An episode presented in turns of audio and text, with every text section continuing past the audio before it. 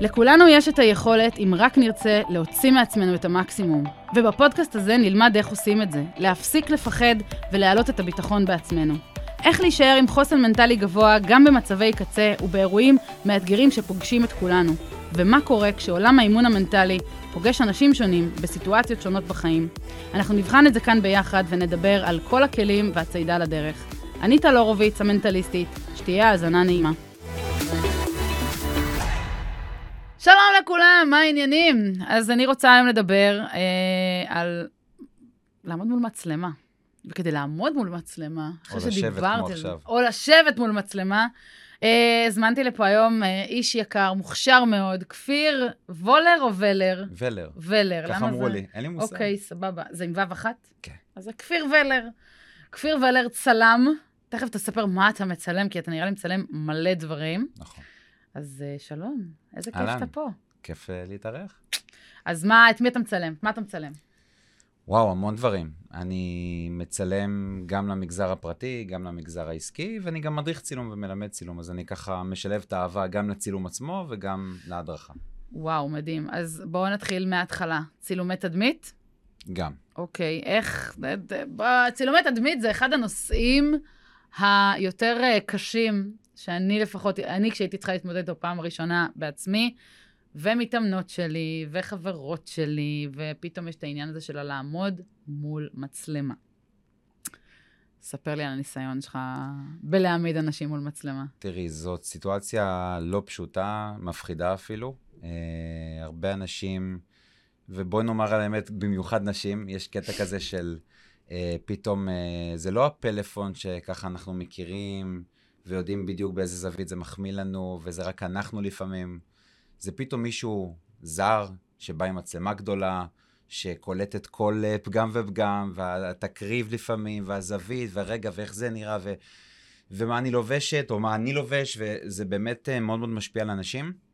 וזה אתגר שקורה בכל צילומי תדמית, ואני תמיד מסביר להם, אה, ומסביר גם לכם, שהדגש פה הוא ש... רק אנחנו רואים את הפגמים ואת הבעיות ומה מציק לנו, במיוחד כל הפרפקציוניסטים למיניהם, וגם אני כזה, מודה. אה, מלא פעמים שצילמו אותי בכל מיני סיטואציות, אני ככה העפתי את התמונות אה, ככה, בוא נאמר 95% אה, מהתמונות שלי אני כאילו מעיף לפח, וזה בסדר, זה גם טבעי, אבל צריך לזכור שבעצם מה שיוצא אני מרוצה. זה, זה ככה איזשהו טיפ, כי... אם אנחנו נתעסק כל הזמן באיך אנחנו אה, נראים, ולא האם אנחנו משדרים את התדמית שלשמה התכנסנו, אז זה קצת מתפספס. ונחשוב על זה ככה, כשמסתכלים עלינו, אנשים זרים רואים את התמונות שלנו, בין אם זה בתמונת פרופיל בפייסבוק, או באינסטגרם, או בלינקדאין, או באתר, או בבלוג. אנשים לא יגידו, רגע, יש קמת על החולצה בצד שמאל, כמעט בגבול של הפריים. או הם יגידו, רגע, יש איזה משהו בפנים, או... לא מסתכלים על זה. הדבר הראשוני הוא אותו רושם ראשוני שאנחנו בעצם מכירים מהיום-יום. יש את הרושם הראשוני שאנחנו פוגשים בן אדם, כמו שאני פגשתי אותך ואת פגשת אותי לראשונה 45 בזמנו. שניות, 45 שניות ראשונות שאתה פוגש בן אדם, זה הרושם הראשוני שלך. פחות מזה. איזה 45 שניות? פחות משנייה. אוקיי. פחות משנייה. אוקיי. יש את 45 שניות, זה בשביל אולי פיץ' שאני מדבר, ואת אוקיי. שומעת אותי. אבל באמת, אומרים על שזה פחות משתיים, אני לא, לא זוכר אם זה שלושת רבעי שנייה או פחות, זה מאוד מאוד מהיר. כלומר, מה אנחנו חושבים, איזושהי דעה מתבססת, וזה מקורה במיוחד בתמונות. אז ברור שאנחנו רוצים תמונה מקצועית, צבעונית, חדה, ברורה, שמחולקת נכון, אבל אם אנחנו לא בנוח, ואנחנו מתעסקים באיך אנחנו נראים, ולא האם אנחנו נראים מקצועיים, האם אנחנו מבדלים את עצמנו, האם התמונה יוצרת באמת תדמית עבורנו, זה מתפספס, וזה האתגר. אתה מרים לי להנחתה. Okay. כי אתה אוקיי. בעצם בא ואומר, הרבה לפני שנעמדתם מול המצלמה, קודם כל, כן, כדאי, רצוי לעשות רגע איזושהי עבודה פנימית עם... לגמרי. להבין מה אני בכלל רוצה, מה התמונה אמורה לשדר. אני, אני חושבת שאנחנו ניתן פה מלא טיפים היום לכל מי שהולכת לעמוד מאיזושהי צורה מול, מול מצלמה. הרבה לפני שאת הולכת לצלם שיצלם אותך, שנייה, מה את רוצה להעביר? מה המסר של התמונה? יותר מזה, כשאני... מה השימוש של התמונה אחר כך? כי אם זה שימוש לרשתות חברתיות, ויש את כל אלה שעומדות ומצביעות על איזה נקודה שאחר כך יכתבו בה משהו, שזה תמונות שהן נכון. must, נראה לי, בכל אה, אה, צילומי תדמית. אה, ואם את רוצה אחר כך לשים את זה בלינקדין, ואם את רוצה לשים את זה באינסטגרם, לינקדין ואינסטגרם זה שתי רשתות לא שונות דבר, לגמרי. נכון. ובפייסבוק או הפרטי, בוואטסאפ. או העסקי, ובוואטסאפ הפרטי או העסקי, והאם את משתמשת בזה אחר כך לתמונות, או שאת משתמשת בזה אחר כך לשלוח את הקורות חיים שלך לאיזושהי משרה בכירה. אנחנו, אנחנו כאילו מדברים רק על... זה לא אותו דבר. זה לא רק עצמאים, זה בכלל, נכון. מה, מה אנשים עושים. נכון. אז הרבה לפני שבכלל מגיעים לאותו צלם, צריך להבין מה אני בכלל רוצה להעביר. ובמה אני רוצה להעביר, יש פה את מה שאני עושה הרבה פעמים עם נשים, זה בכלל חיבור לערכים שלהם, לרצונות שלהם, למה האמונות שלהם, בין אם, אם, אם זאת אמונה מקדמת, מדהים, אם זאת אמונה מגבילה, בוא נעיף את הצידה, אמונה מגבילה גם יכולה להיות, השמנתי ועכשיו הבוס שלי יראה את זה ויחשוב עליי משהו. עכשיו, אם את... וזה קרה, אני מדברת איתך על מקרים אמיתיים מתוך... והיו צריכים להצטלם לאיזשהו אתר משרד, ועשר עשר דקות ניסיתי להסביר לה בטלפון, היא הייתה לפני, אותה מתאמנת שהייתה לפני להיכנס לצילומים. היא אומרת לי, אבל אני לא מוכנה להצטלם. אני אומרת לה, למה? עכשיו יש צילום מכל המשרד. היא אומרת לי, כי השמנתי. מי זה מעניין? זה את. מי בכלל ראה אותך לפני גם. לא, גם מי רואה את זה? היה לי קילו וחצי, שתיים, מישהו ראה את זה נכון. בתמונה, לא רואים את אגב, זה. זה קרה לי ממש לפני כמה שבועות, עשיתי צילומי תדמית במשרד עורכי דין. אה, ידעתי מראש שיש לי רשימה מאוד ברורה, מי אני מצלם ואיפה ומתי, יש את הלו"ז העמוס שלהם וזה. ואז אמרתי, רגע, איפה העורך דין הזה? אמרתי את השם שלו, אמרו, אה, לא, הוא לא יצטלם היום בסוף, הוא לא בא לבוש כמו שצריך. עכשיו, אין בעיה, יש אחידות בתמונות והכל, כי זה לאתר של המשרד, אבל אמרתי, רגע, אבל כאילו, אחד החבר'ה פה, אחד עורכי הדין יכול לתת לו את הג'קט השחור, ואולי אפילו עניבה, והכל בסדר, כאילו, אני כבר כאן, בשבילכם. ואמרו לו, זה בסדר, זה בסדר, והם פשוט ויתרו. יכול להיות שכמובן יש משהו שלא אמרו, אבל בשורה התחתונה זה לגמרי זה. זה דברים קטנים שמונעים מאיתנו להצטלם, וכפי שאמרת, גם מלכתחילה לבוא מוכנים בכלל לדבר הזה. וזה לא רק האם באמת התאפרתי, מה שאמרתי לך בצחוק, היי, זה מצולם היום, לא התאפרתי. אבל, וניקח את זה גם אחורה למה שאמרתי קודם, אם אני הייתי עכשיו מתעסק כל הזמן באיך אני נראה, והרי אמרתי לך, כשנכנסתי לחדר, לא ידעתי שזה מצולם. חשבתי שזה רק בסאונד, והייתי יכול להגיד לך עכשיו, לא, זה לא מתאים, רגע, ואני אתחיל עכשיו רגע החולצה והזקן. אז פשוט אמרתי, אוקיי, אני אפילו לא קלטת שאמרתי לעצמי בפנים, אוקיי, זרום, אז יצולם בווידאו. קודם כל קלטתי, קלטת? כי אני קולטת את הדברים האלה, והמשפט שאמרת הוא... לא? בדיוק. אני, אני רוצה רגע להחזיר אותנו לעניין הצילום. אז בוא, בוא, בוא באמת, אנחנו, לתת, אנחנו הולכים לתת כאן המון המון טיפים לנשים, איך בכלל כן. לגשת לצילומים, כי יש משהו בצלמים שיש נשים שנורא אוהבות, בוא תצלם אותנו, ויש נשים שנורא נמנעות. ואתה בא ואומר עכשיו, במטרה. נכון, ואתה בא עכשיו ואומר על אותו עורך דין, שבוא, כנראה שהוא ידע שיש צילומים באותו היום, מבעוד מועד. ובתור אחת שעבדה במשרד עורכי דין, ויודעת מה זה כשצלם מגיע לצלם עכשיו לאתר המשרד, בין אם הפנימי או החיצוני, את כל האנשים, גם אני עברתי דבר כזה בחיי, פעם, פעמיים, שלוש, חמש, הוא ידע שמגיע צלם, ובוא ניקח את הסיפור הזה, כי זה סיפור מדהים. הוא יכל לקחת, אני יכולה להגיד לך בתור אחת שעבדה במשרד עורכי דין, תמיד יש עניבות פנויות בכל מיני מקומות, כי כשהם הולכים לבית משפט, או כשהם הולכים לכל מיני כאלה, בטח. הם חייבים ומחויבים אה, להתלבש בצורה מסוימת. עניבות להשאלה וג'קטים להשאלה. תמיד אפשר, כן. תמיד אפשר לקחת מהשכן שליד את הרגע, את העניבה שלו ולהצטלם, ושנינו מבינים שזה לא ישב על העניבה ולא התלבשתי כמו שצריך. מגיעה לך מישהי לצילומי תדמית, איזה הכנה אתה עושה איתה לפני?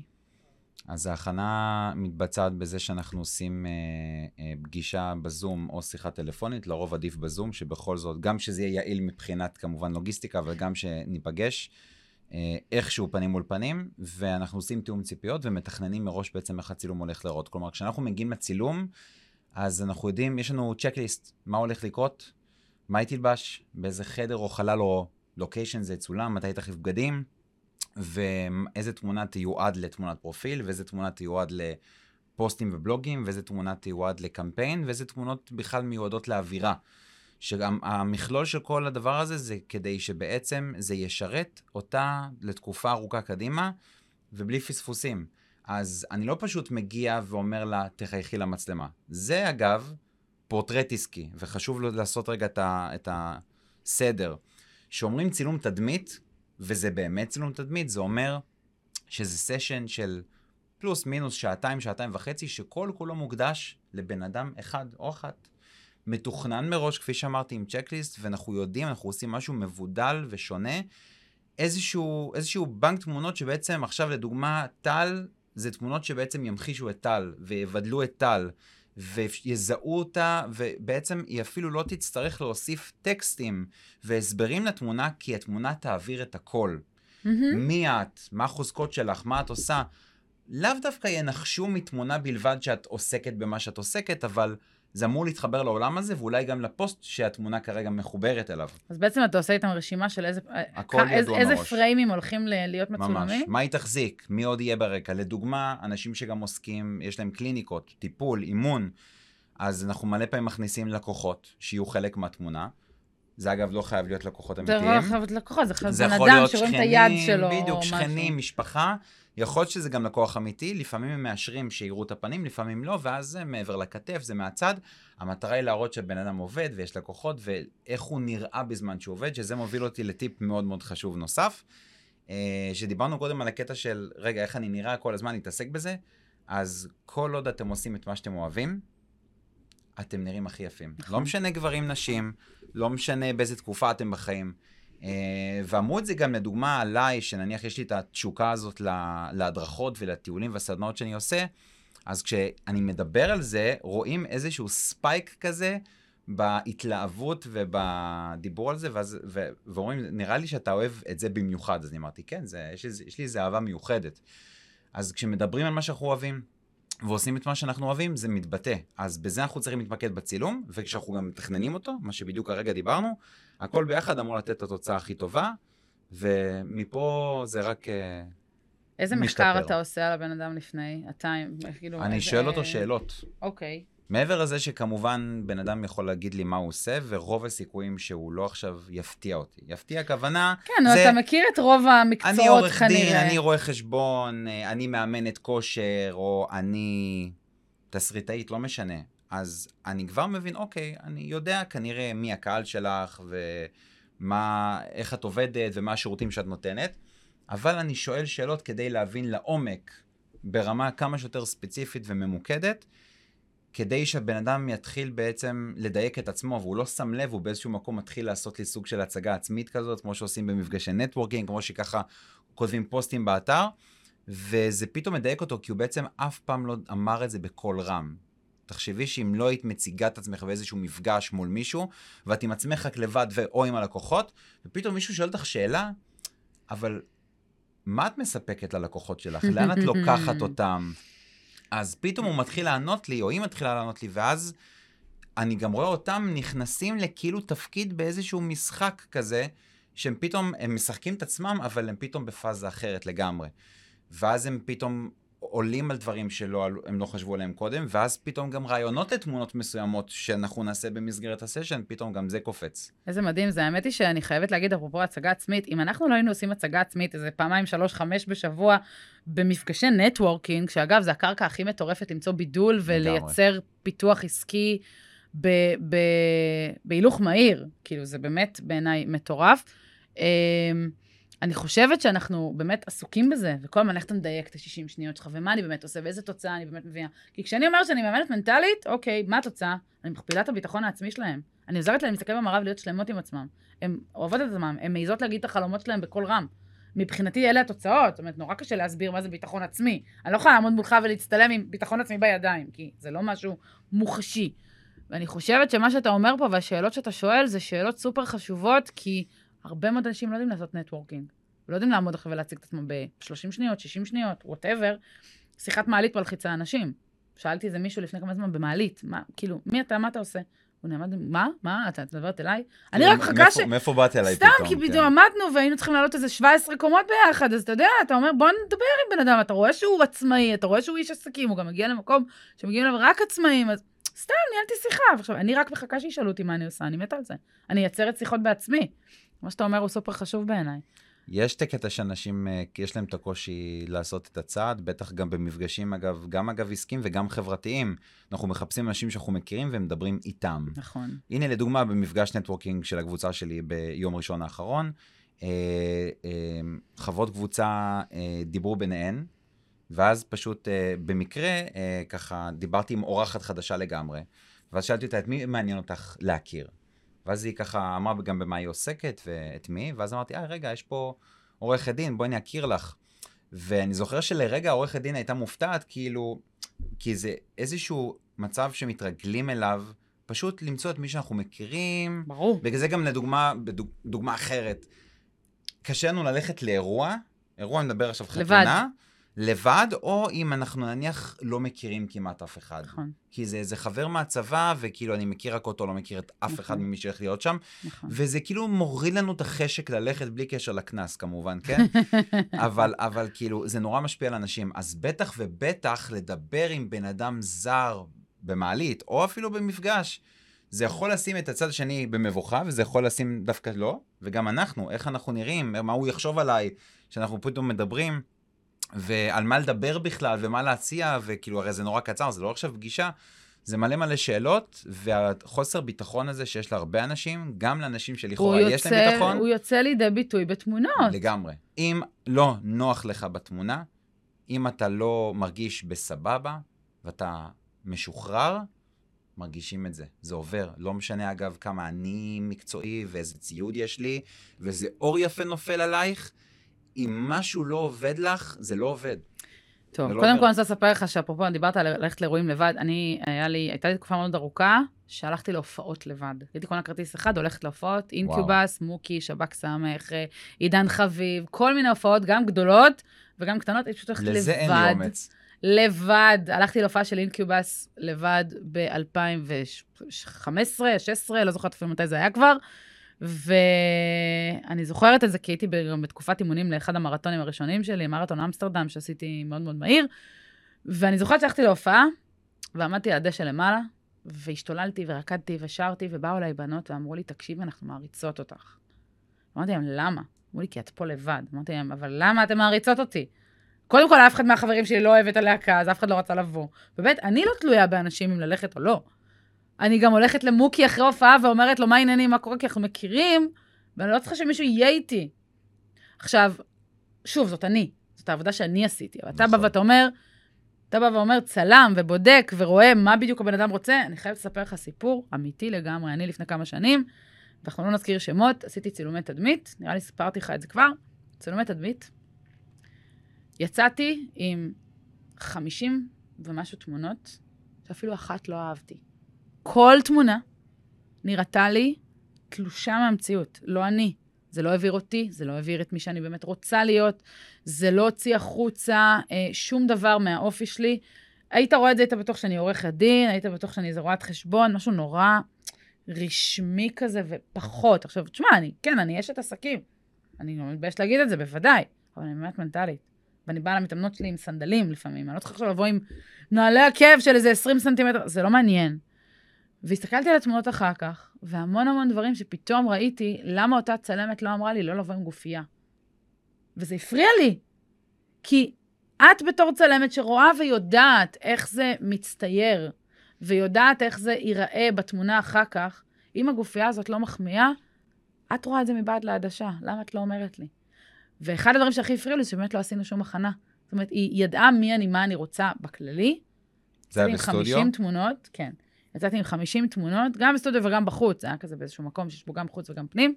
50 תמונות, אפס תוצאות. ואז עשינו תיקון, צילומים חדשים. גם הצילומים, הצילומים החדשים, מתוך 40 תמונות, שלוש שאני ממש אוהבת, וכל השאר, אוקיי, אבל לא מביא, זה לא מביע כלום, זה לא עוזר זה לי. זה סיפורים שחוזרים על עצמם. זה לא עוזר לי בכלום, יש פה תמונה. שהיא כאילו יפה, אבל היא לא עוזרת לי בכלום, אין לי מה לעשות איתה. לא לרשת, לא לזה, לא, כלום אין לי מה לעשות איתה. ואז נשאלת השאלה, באמת כמו שאתה בא ואומר, איך עושים את ההכנה הזאת ואיך מזהים את הצרכים של אותה בחורה, כי יש צרכים עסקיים, אני צריכה צילומי תדמית עסק, אני מניחה שאתה לא עושה רק לעסקים. גם חברות וארגונים, מן הסתם, לא רק אנשים, עסקים קטנים. ומה עם אנשים פרטיים שסתם בא אנשים פרטיים עכשיו? זה כבר, זה כבר משהו אחר. אוקיי. זה פאזה אחרת לגמרי, אבל נחזור רגע ל... לפני שנעבור לאנשים הפרטיים. אז אה, מן הסתם שבאמת יש פה את הפער של ההכנה והשאלות המקדימות, והניואנסים הקטנים של גופייה, מעל, מתחת, כן או לא, צבע וכולי. אבל שימי לב, שאלתי אותך אם זה היה בסטודיו. ואני, אין לי סטודיו. אני לא מתחבר לסטודיו, יש לי את הציוד הרלוונטי, זה עניין שלי. אבל אני אוהב לצלם את הבן אדם איפה שהוא עובד, או עם מי שהוא עובד. זה הכי אותנטי. ואם גם אין משרד או קליניקה או מקום שבאמת כקבע, אז אנחנו נמצא את הלוקיישן שישרת את האינטרס שלנו. וזה יכול כמובן להיות מן הסתם, שוב, דוגמאות קלאסיות, עורך דין, ייקח אותו לבית משפט או למשרד שלו, ברור, ויש אנשים שוואלה, הם צריכים... חללי עבודה משותפים. חללי עבודה משותפים, לבוא ולבקש להצטלם. אבל עדיין יהיו תמיד את הדברים מעבר. לדוגמה, כן. מאמן או מאמנת כושר, אז כן, אני יכול ללכת איתם לאיזשהו מגרש ספורט, אבל אני יכול גם ללכת לחוף הים. נכון. באופן כללי, אני גם יכול ללכת למקום שאת נורא נורא אוהבת, שפשוט גורם לך להרגיש בנוח מעצם זה שאת שם, גם אם את יודעת מה, את לא לוקחת לשם מתאמנים. חד משמעית. או מתאמנות במקרה שלך. חד משמעית. אז זה לדוגמה בקטע הזה, והסטודיו מבחינתי זה קצת כמו כלוב ליצירתיות, כי ברגע שאני בחוץ, אני יכול לעשות המון המון המון המון המון דברים. כמובן שכל מה שקשור בתאורה ודברים כאלה, אה, אפשר לעשות השלמות. אבל המון פעמים, וזה על זה אני מדבר, אני רואה פורטרטים עסקיים, שוב, לא צילומי תדמית, אלא פורטרטים עסקיים, שצולמו לרוב בסטודיו, והתמונה פצצה, בסדר? לא של צלמים שלי. אבל היא תלושת הקשר. אבל את אומרת, את שואלת את עצמך, רגע, אני מסתכלת על הבן אדם הזה, או על הבת אדם הזאת, ואנחנו, אני לא יודעת מי הם, מה הם עוסקים, באיזה עולם בכלל. ולפעמים באמת נראים כאילו הם בכלל מתחום אחר, וזו טעות. ואם הרושם הראשוני שלך, זה לדוגמה של מישהי, זה שאת נראית כמו עורכת דין, ואת ממש לא, על, זה, זה מפוספס. נכון. וזה, וזה מה שמאתגר בצילום הזה, וזה לא משהו שצריך להתבצע כפסנה, אוקיי, צילומי תדמית, כל עסק צריך, נכון, גם בתחילת דרכו, גם במהלך דרכו, שעושים רענון, שעושים מיתוג, שבוחרים לעשות פוקוס אחר לקהל אחר, אבל התמונות צריכות לשרת אותנו. כמו שאני עכשיו נמצא כאן, ואומנם בקטע הזה הסנדלר לא הולך יחף, יש תמונות באתר שלי ובבלוג שלי ובאינסטגרם ובפייסבוק, ואני יודע שהן משרתות אותי. אני יודע, אני רגוע, שיש לי חומר שהכנתי מראש ואין פספוסים, ואם מישהו נכנס, אז זה כמו שצריך. ומלא פעמים אני שואל אנשים, האם התמונות שכרגע יש לכם באמת מייצגות אתכם, משרתות אתכם נאמנה בכל פלטפורמה ששמתם רוב האנשים אומרים לא. נכון? לפחות אולי בלב, כן? לא כולם מוכנים להודות בזה, כן? אבל אז שוב זה מגיע למה שהתחלנו לדבר עליו בהתחלה. וואי, צילומי תדמית, ועכשיו רגע, אבל הגוף שלי וזה, ואז אנחנו בעצם באותו סייקל, באותו סייקל. אה, וצריך לעשות את הצעד. שאלת אותי גם uh, ולגבי אנשים פרטיים, זה משהו אחר לגמרי. גם שם יש מן הסתם הכנה, אבל יש הבדל בין צילומי משפחה, שזה כן, לרוב ככה... שגם נשארים כזה משהו שהוא נשאר בינינו. זה קליל ומחוייך, ברור, וזה גם, זה לא עכשיו משהו שהולך להיות מפורסם בכל מקום. ואותו דבר גם uh, צילומי ילדים, זוגיות, או לפני חתונה. ולפעמים זה גם נכנס לפן האישי מאוד מאוד מאוד. לפעמים אנשים לוקחים סשן צילומים, כדי להנציח משהו, לתעד משהו מיוחד, ואולי אפילו ככה לעזור גם להן, מה שנקרא, לעשות איזשהו צעד.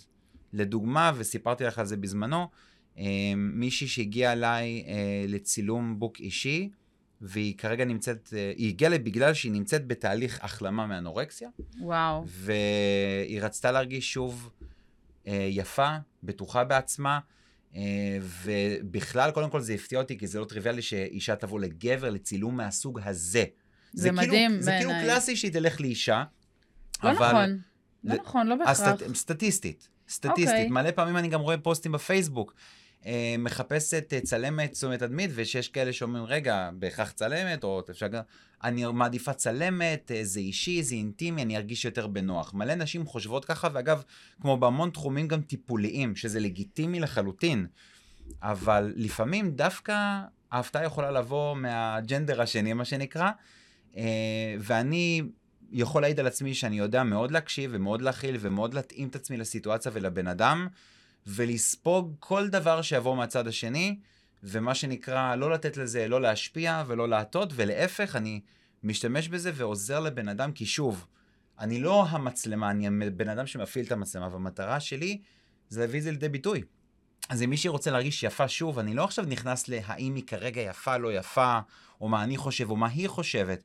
היא כרגע עוברת איזשהו תהליך, יש משמעות נורא גדולה למה אני מסביר לה לפני הצילום, מה אני מדבר איתה תוך כדי הצילום, בין פונה לתמונה, גם איך אני מעמיד אותה, באיזה מנח, מה היא תלבש, איפה זה יקרה, באיזה שעה ביום, באיזה יום בשבוע.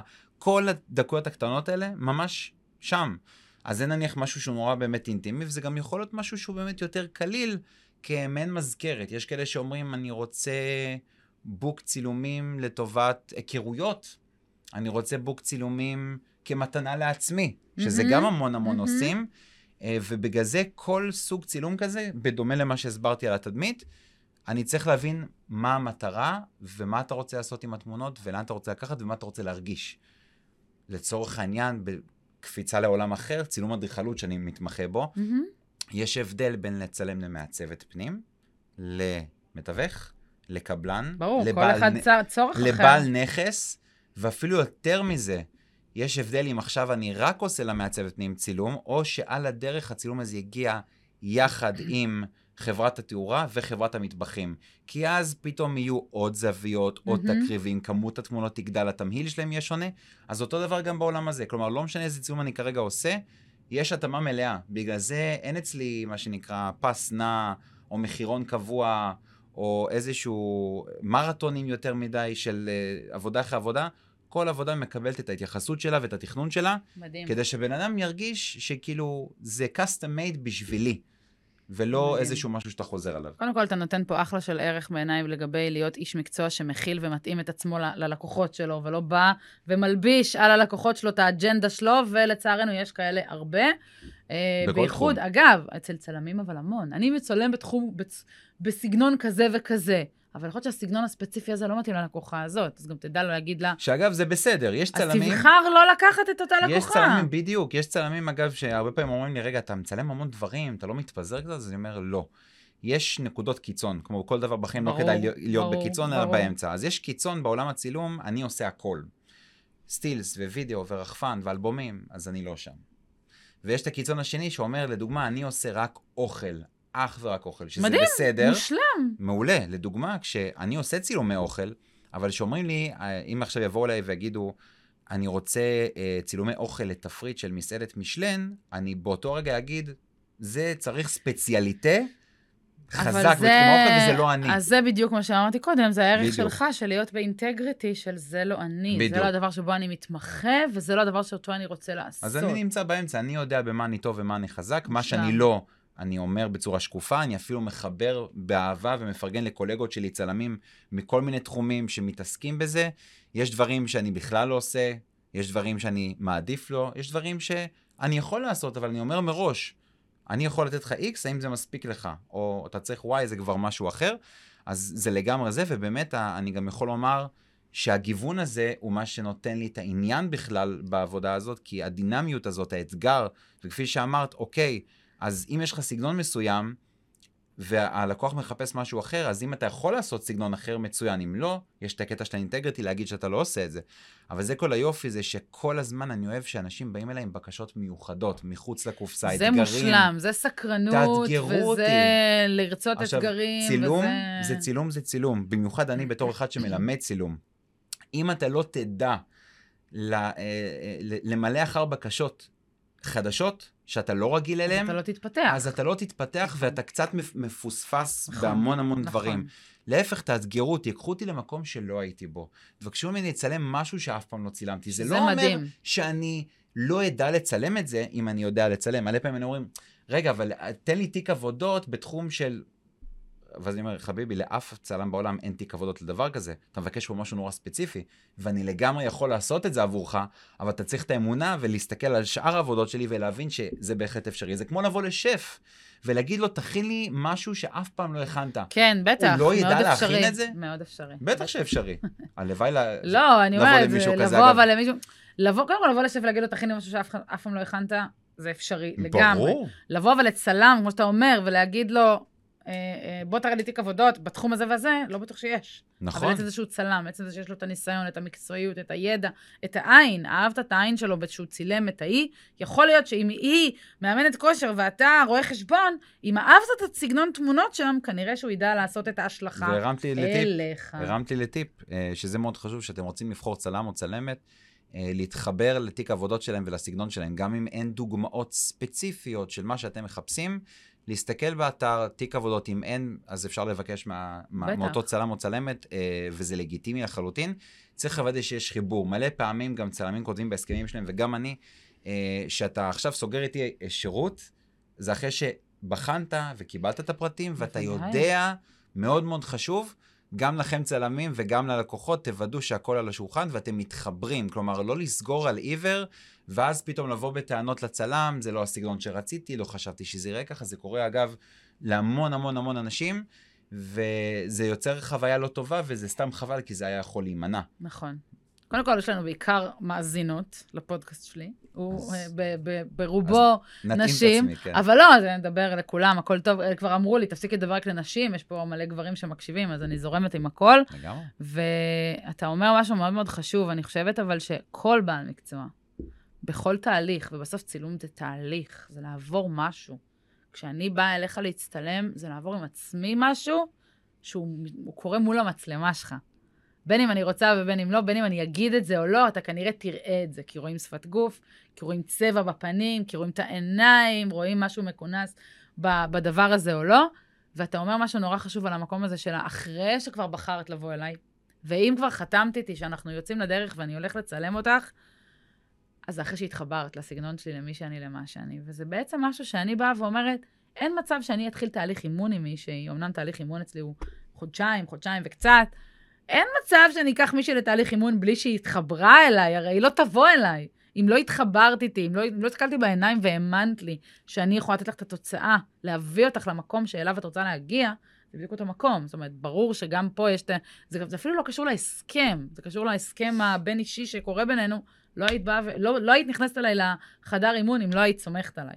לא הייתי באה לצ- להצטלם אצל בן אדם אם לא התחברתי לעבודה שלו. נכון, ומי שעושה את זה, אז אוי ואבוי לה. לגמרי. מה רציתי לשאול אותך עוד? אה, אתה גם מדריך אה, צילום. אתה אבל לא מדריך צילום מהאלה שטוב, קחי את הסמארטפון, תצלמי. אתה לא שם. לא, זה, אני, אני רוצה להאמין שאף מדריך ואף תחום לא שם. למה? אה, לא, קודם כל יש מדריכי צילום בסמארטפון. לא, אני לא מדבר על סמארטפון, מדבר על מה שנקרא, איך אמרת, קחי תצלמי, ומשהו בסגנון של להאכיל בכפית, או, או, או להגיש את זה אוקיי, ככה, זו הכוונה. כן. קודם כל, אני מלמד גם בסמארטפון וגם למצ... למי שיש מצלמה. גם אה, אנשים פרטיים? כאילו בא אליך כן, מישהו כן. לשיעורי צילום? כן, כן, כן. אוקיי, מדהים, פרטיים מדהים, כל מדהים, הזמן. מדהים. אה, רק שמה לומדים בהם? הכל בהתאמה אישית, זה הרעיון בשיעור פרטי. אה, אפשר ל- ללמוד את יסודות הצילום, ואפשר להתמקד בלדוגמה, אה, מישהי כמוך שעצמאית, אה, את לא יכולה עכשיו לקרוא לצלם בכל פעם שאת רוצה נכון. לצלם, אז איך נכון לעשות סלפי, ואיך נכון לתעד את עצמך, ולעשות אפילו, זה יכול להיות גם סרטונים לרשת. וזה יכול להיות, אגב, לצלם את הילדים נכון יותר אה, וטוב יותר, אה, לתעד את הטיולים שאנחנו עושים עם המשפחה טוב יותר, זה ברמת הדברים של אנשים טיפ, פרטיים. תן טיפ לסלפי טוב. סלפי טוב אה, זה מלמעלה. המון יודעים ככה כן, מלמעלה. צלמים מלמעלה. מה לעשות זה, זה פשוט אה, מצר את הגוף, אין ברירה, אה, ואנחנו אוהבים את זה. אה, וכמובן, זה עוזר גם טיפה להראות את המקום שבו אנחנו נמצאים, אלא אם כן זה יותר בגובה העיניים, זה תלוי באמת מה אנחנו רוצים להראות ברקע, אז יש חשיבות באמת מה נמצא ברקע של התמונה. אה, והמון פעמים יש אנשים שבוחרים את הפלאפון בדיוק לפי מצלמת הסלפי, המצלמה הקדמית. כמה או מגפיק... לשים הפוך. או אם לשים יש לי הפוך. שלוש מצלמות, לפ- ב... הפוך זה מעולה, אבל אז את לא רואה מה קורה. אני יכולה לעשות 100 לא, אפשר, ניסיונות. אפשר, אפשר. 100 לגמרי. ניסיונות, ומתוכם אחת יצא בטוח טוב, אבל יש אם לה... יש לך את הזמן הזה, מעולה. כש- כשאת- אם את שמה עכשיו את הטלפון על חצובה קטנה על השולחן, על הכיפאק, אבל אם את on the go, הבנתי. ואת רוצה לתעד, ואת רוצה לעשות משהו טיק טק על הסטורי ודברים כאלה, אז את כן רוצה לראות מה את עושה, אה, וזה חשוב. יש כאלה שגם רוכשים מצלמות ליוצרי תוכן, שיש להם מסך מפרקי שיוצא החוצה, מסתובב, ואז הם גם מחזיקים מצלמה עם, עם עדשה ראשית, אבל גם הם רואים מה הם עושים, כן. וזה נורא נורא קל. אז uh, זה ככה מהבחינה הזאת, ומאוד מאוד חשוב גם לוודא שבחנויות בדרך כלל שרוכשים טלפונים, אז יש את הטלפונים שעומדים בתצוגה, ואפשר להיכנס למצלמה ולעשות תמונה ולראות איך זה יוצא. לראות שאוהבים את זה, כלומר לא לקנות פלאפון ואז להתבאס על המצלמה אחרי שכבר רכשתם ופתחתם וקראתם את העטיפה. כלומר, לכו לחנות, אפשר או לפתוח... שתקנו אייפון, נו, עזבו שטויות, תקנו אייפון, המצלמה שמה... no comment. לא, לא המצלמה, אה. המצלמה באייפון נהדרת, אבל גם אם לוקחים מצלמת היי-אנד באנדרואיד, אפשר להגיע לא, גם סתם, אני צוחקת, התוצאות. יש לא פשוט. אירחתי פה את אה, עדי לוי, גברת אינסטגרם, אוקיי. שבזכותה יש לי אייפון. כאילו, אני, מה זה בזכותה? בהמלצתה, בסוף אתה רוצה לעשות עם, ה, עם האייפון הזה הרבה דברים שעם אנדרואיד לא, לא יכולתי לעשות. צילומים, דברים, אה, רשתות חברתיות. זה יופי. בסוף תקנו אייפון, באייפון תעשו אחלה סלפי. עכשיו עדי תהיה גאה. סתם, אה, נחזור אלינו, כי זה יותר מעניין. אז זה לגבי השיעורים הפרטיים, ומעבר לזה, אני עושה סדנאות וטיולי צילום בכל רחבי הארץ וגם אה, בחו"ל. מה זה, מה זה צי- טיול לצילום? איפה?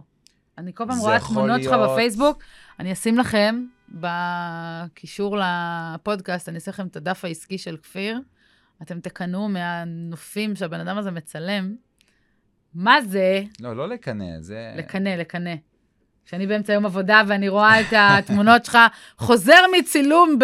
איפה זה היה? בוואדי רם או במשהו, בכל מיני רם, כאלה. קירגיסטן האמת זה יותר טרי. הבנתי. שבוע מה- וחצי מה עבר. זה אומר צילום, טיולי אה, צילום? טיולי צילום זה אומר אה, קבוצות קטנות של אנשים מכל הגילאים, מכל הארץ, מכל הדתות והעדות, שהמכנה המשותף הוא שהם פשוט אוהבים צילום. אה, נכון להיום הגיעו אליי מגיל 12 ועד 82, וואו. אה, ובעצם המכנה המשותף מעבר לאהבה לצילום זה שיש להם מצלמה, או לחלופין הם באים עם הס- עם הסמארטפון, גם תלוי בפעילות. וזה יכול לקרות בארץ, בין אם זה ברמת הגולן, או ים המלח, או במדבר, או באזור אה, ביטרונות רוחמה, או אפילו בערים היפות שלנו. ובחו"ל זה יכול להיות בלפלנד, במרדף אחרי הזוהר הצפוני, וזה יכול להיות בירדן, זה יכול להיות בקירגיסטן, זה יכול להיות באיסלנד, בקרוב בספטמבר. איזה כיף. אמ, אז זה, וה- לרוב לרוב המיקוד שלי הוא בתחום של אה, נופים וטבע וגם צילומי לילה שאני מתמחה, אבל לפעמים יש גם דברים שמעבר, אה, וזה לגמרי הגשמת חלומות. אבל זה בעצם הבן אדם מצלם. הוא מצלם, הוא מקבל לצלם. הדרכה, וכמובן חלק באים עם יותר ניסיון, חלק עם פחות. מי שמתחיל ממש מאפס, אז לגמרי מגיע לשיעורים פרטיים ואז משתלב בסדנאות. זה אני גם, גם כלכלית וגם אפקטיבית מבחינת הלמידה. זה הכי טוב להשתלב בקבוצה קטנה, שבעצם כולם הם כמוך. וזה הדגש, אגב, שהוביל אותי בפיתוח של כל הסדנאות והטיולים. זה כשאתה עם המשפחה, זה לא, זה לא זה, זה לא באמת עובד. וזה קרה לי, אה, לא רק עם משפחה, גם עם חברים, חברים שלא מצלמים. הייתי ב-2012 בגרמניה עם שני חברים. חברים טובים מאוד, שעד היום אנחנו חברים. אה, ואני הייתי עם מצלמה, וצילמתי, זה היה במינכן וברלין, והם לא אמרו לי כלום. הם לא רמזו, אה, אפילו השפת גוף לכאורה לא, לא העבירה שום דבר, אבל הרגשתי שבלב הם כאילו, הם רוצים לרצוח אותי. על זה שאתה מצלם. שכאילו, לא על זה שמצלם, שכאילו, "א- אוקיי, יאללה, בוא, בוא נתקדם, כאילו, כי אני מתעכב על כל דבר, אני רואה צורות מיוחדות, אני רואה את הקומפוזיציה, אני רואה את האור, אני רואה את הטקסטורות, ואני אני רואה דברים יפים. מי שיש לו, בעצם, מי שאוהב צילום, ובכלל יש לו ראייה צילומית, רואה את העולם אחרת לגמרי מאחרים, ומתעכב על דברים שאחרים פשוט לא מתעכבים עליהם. הוא רואה דברים שאחרים רואים כמובן מאליו, לא כמובן מאליו, והבנתי שזה לא באמת עובד. ובהמשך, כשהתחלתי לפתח את זה, אז באמת אנשים מגיעים אליי ומרגישים את השחרור הזה, שבעצם קודם כל הם בטבע, הם נושמים אוויר נקי, הם, הם אנשים טובים ואיכותיים שכמוהם אוהבים צילום, אז הם גם על הדרך מכירים גם אנשים חדשים ומכירים מקומות חדשים, אבל גם אף אחד לא מפריע להם. לא שחלילה אנחנו לא אוהבים את הבני או בנות זוג שלנו, את הילדים שלנו, את החברים שלנו, אבל זה לא באמת עובד כשהם איתנו. ואני. גם חוויתי את זה על עצמי, כשהייתי עם האישה והילד, אה, ברמת הגולן, כל הציוד צילום שלי באוטו בבגאז'. אני נמצא בלוקיישן יפה עם מפל. אני רק צריך להוציא, ואשתי אמרה לי, לא- אבל אתה אשתי אמרה לי. היא, היא אמרה לי, זה בסדר, אני אחכה לך באוטו, לך. ויצאתי, וכזה, היא התכוונה שאני לא אצא. היא התכוונה שאני אשאר באוטו. כי ההתכווננות היא שונה, וכשאתה ברור. נמצא עם אנשים, אתה עסוק, וה-state of mind נמצא במשפחה בדיוק. כרגע, וכל זה, אז וזה לא שהיא לא ב- באמת פרגנה לי, למען הסר ספק, היא באמת אמרה ללכת לצלם, אבל אני הבנתי, זה לא... אמרתי לעצמי, כפיר, זה לא באמת הזמן עכשיו, אתה לא באמת תהיה, מה שנקרא, נקי ומשוחרר, לעשות את הפריים שאתה רוצה, כי זה גם יכול לקחת לך זמן, אתה עושה ניסוי וטעייה. אה, וכשאני לבד, או עם קבוצה, זה משהו אחר לגמרי, אה, וזה בין היתר מה שאני אז מספק. הם, גם הם בין עצמם מרגישים הרבה יותר טוב, הרבה יותר ביטחון, שהם נמצאים בתוך קבוצה כזאת ולומדים. גם הלמידה, גם ההיכרות, גם התרגול, גם הניתוק הזה מהשגרה, זה ממלא אותם. הניתוק מהשגרה בעיניי הוא must לכל בן אדם שרוצה להרגיש טוב יותר. אתה יודע, יש לי על הטבעת לקחת נשימה, אתה בטח מכיר ויודע של מי הטבעת הזאתי, אבל אה, לא אגלה לכם. בלי שמות. בלי שמות, לא נגלה. לא, כבר אמרו לי, נו, את מביאה את כל החברים שלך מהנטוורקינג לפודקאסט. אמרתי, קודם כל זה הפודקאסט שלי, אני אעשה מה שאני רוצה. אני לוקחת את ה... לא את כולם, את, ה, את המובחרים, את אלה שהם אנשי מקצוע מובחרים. בדיוק, הוא עשה, מי שלא רואה אותנו, כפיר כרגע הוריד את, ה, את האבק מהכתף כזה, כן. נתן לעצמו חטחית. Uh, אני חושבת שהמקום של uh, לקחת את עצמך לסדנת צילום עכשיו באיזשהו מקום מנותק, זה, זה תהליך ריפוי.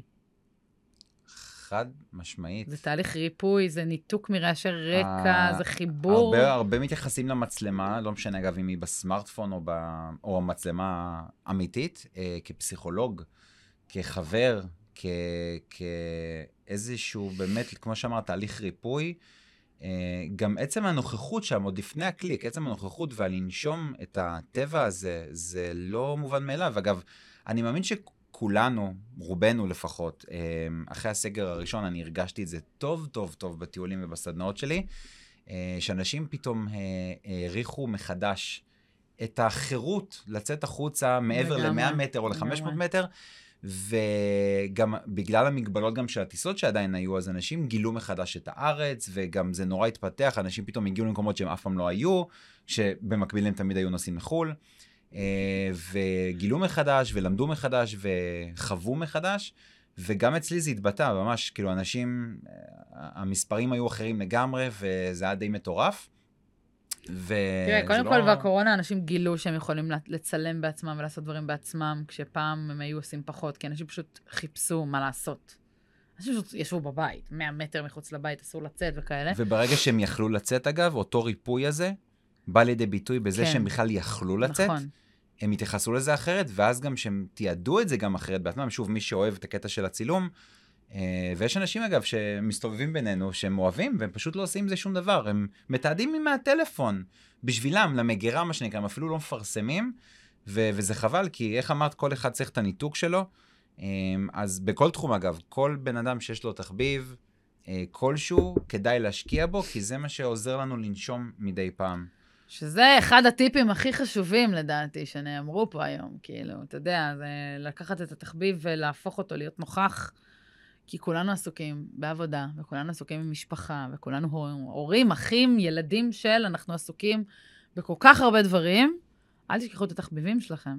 אגב, גם אצלי אנשים אומרים לי, אתה עוסק במה שאתה אוהב, וזה כיף לך, שזה באמת נכון, זה חד משמעית כיף, וזה... כן, אבל יש הבדל בין אני הבדל. עושה את זה עכשיו כעבודה להתפרנס, לבין אני עושה את זה עכשיו בשביל בקיץ... הכיף שלי לקחת את המצלמה וללכת עכשיו לצלם עם עצמי איפשהו. נכון, אני זוכר בקיץ הקודם, שככה, בעומס הזה של הסדנאות של הצילומי כוכבים שאני עושה, אה, פשוט אה, סגרתי איזה לילה אחד, שבעצם זה היה לא סדנה, אני ועוד שני חברים, ברגע שזה לא היה סדנה ולא היה את העומס ואת המחויבות ואת הלוז ואת ה... את ה כל, מה כל דבר עושים, מתי ואיפה, זה היה משחרר אפילו עבורי, אפילו מי שלכאורה רגיל לזה ואני עושה את זה כל הזמן, אנשים מבינים שצריך לעשות את ההפרדה, גם אם לכאורה לא באמת לכאורה, אבל באמת, התחביב שלי והעבודה שלי הם בעצם אחד. מדהים. חייבים לעשות את ההפרדה הזאת, במיוחד למי שזה לא אתה ביחד. אתה יודע, אפרופו לקחת את התחביב ולהפוך אותו למקצוע, לפני שהייתי מאמנת מנטלית, הייתי מאמנת כושר וריצה. והיה את השלב שבו נמאס לי להיות מאמנת כושר וריצה. עכשיו, עזוב את זה שהגיעה הפציעה ולקח לי זמן עד שעכשיו אני חוזרת לרוץ אה, ככה אחרי שנתיים אה, בצעדים קטנים, אבל יש את הרגע שבו הדבר שאני הכי אוהבת לעשות עבור עצמי, הופך להיות המקצוע שלי. עכשיו יש לי מתאמנים, עכשיו יש לי אנשים שאני מוציאה לפעמים בשבתות בבוקר, הר איתן, הסיבוב של הסטף, או ביער בן שמן, או יער קדושים, כל מיני מקומות שהיינו יוצאים כקבוצה לרוץ. וואו. לא יעזור כלום. once אני עם מתאמנים שלי, בסוף מתאמנים זה לקוחות. once אני עם מתאמנים שלי, ההנאה שלי היא שונה לחלוטין מאשר לצאת לרוץ לבד.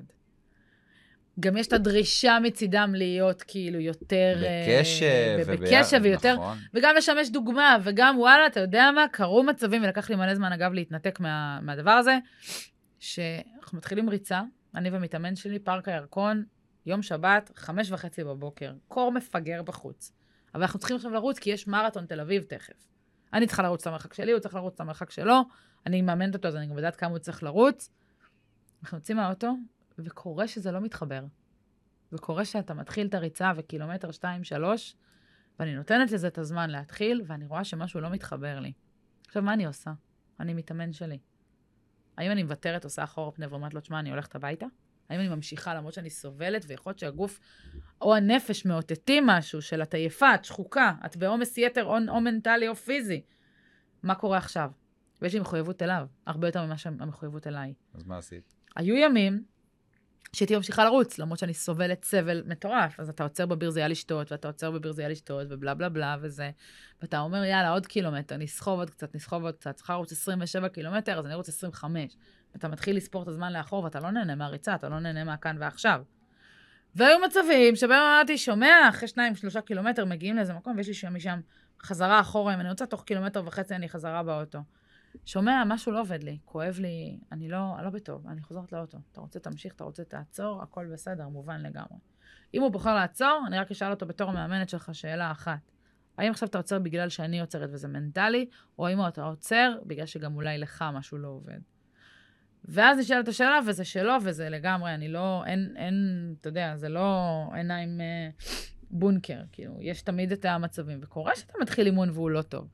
ואתה אומר משהו מאוד מאוד מעניין, על once אתה יוצא לצלם עם אנשים שהם מודרכים שלך, אתה בהכרח ב-level אחר, מבחינה תודעתית וקשב. לגמרי. ואתה כאילו קצת שוכח שאת, שגם אתה עצמך נמצא פה, ואולי רוצה לצלם, לראות, לחוות. בטח בפעולה פיזית שכזאת.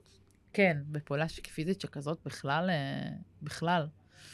וואו, טוב, תגיד, איפה מוצאים אותך? מי שרוצה לראות צילומים שלך, אולי יש פה מישהי שמקשיבה לנו וצריכה צילומי תדמית בדיוק, ואיפה היא מוצאת אותך? אז קודם כל, מנס, יש אה, אתר ופייסבוק ואינסטגרם, אה, לינקדאין, שאני לא כל כך מתחזק אותו, יש לומר, אני צריך לעבוד על זה.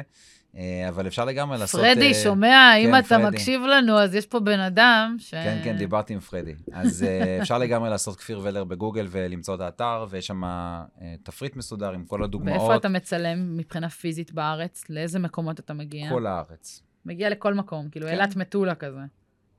אוקיי. לא, בסדר, אתה יודע, זה חשוב. אה. כן, כן. אז אני, אני מגיע לכל מקום, כמובן ב, ב, בכפוף ל, לעבודה עצמה ו, ולכל מה שכלול בה, אבל uh, בגדול אני לא מוגבל uh, מבחינת uh, מרחק. Uh, יש אגב בעלי עסקים שכן מגבילים את עצמם, אני החלטתי שלא. בסדר uh, גמור. כי שוב, זה גם חלק מהיכולת שלי להגיע ליותר, ומנגד זה גם נותן לי את אותה דינמיות ואת אותו גיוון אני חושבת שגיוון הזה. זה משהו סופר חשוב וסופר משמעותי שדיברת עליו פה במלא הקשרים, גם במה שאתה עושה. אתה עובד גם וגם וגם וגם, וזה מגניב, אבל זה גם לא יותר מדי מפוזר. אמ, אני חושבת ש... וגם המקום של לראות הרבה אנשים, סליחה, בהרבה תחומים, זה גיוון שהוא נובע מסקרנות ומלאתגר את עצמך. אני עפה על זה.